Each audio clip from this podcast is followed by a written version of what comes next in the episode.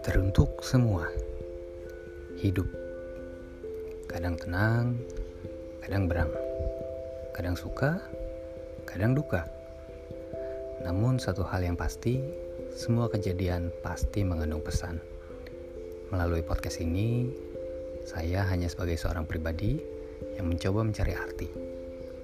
Semoga bisa menginspirasi, juga membawa senyum dan kehangatan di hati.